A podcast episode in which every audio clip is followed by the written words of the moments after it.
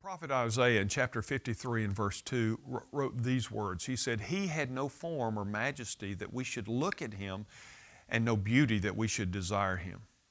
One man said a friend of his had a, has a real gift when it comes to wrapping gifts. Uh, he said she's tucked movie tickets inside empty cereal boxes and placed beautiful jewelry in old coffee cans.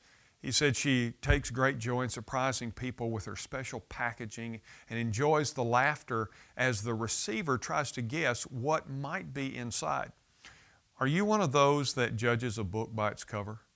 Do you imagine what might be inside a gift based on the way it's wrapped, only to be quite surprised once the package has been opened?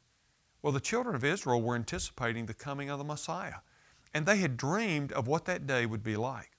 Some assumed that they were awaiting the arrival of a military leader who would come with regal fanfare and much celebration, and others expected him to show up commanding attention and demanding respect.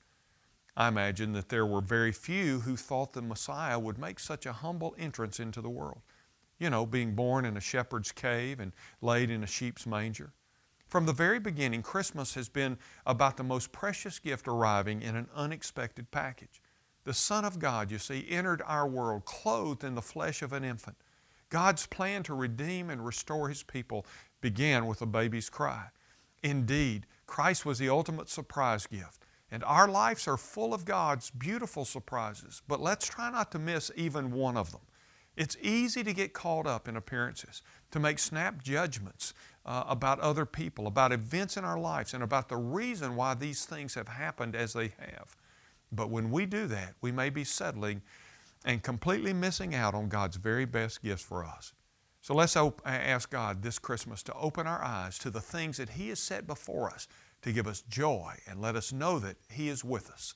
I'm Ray Jones, and that's another heart truth for your day.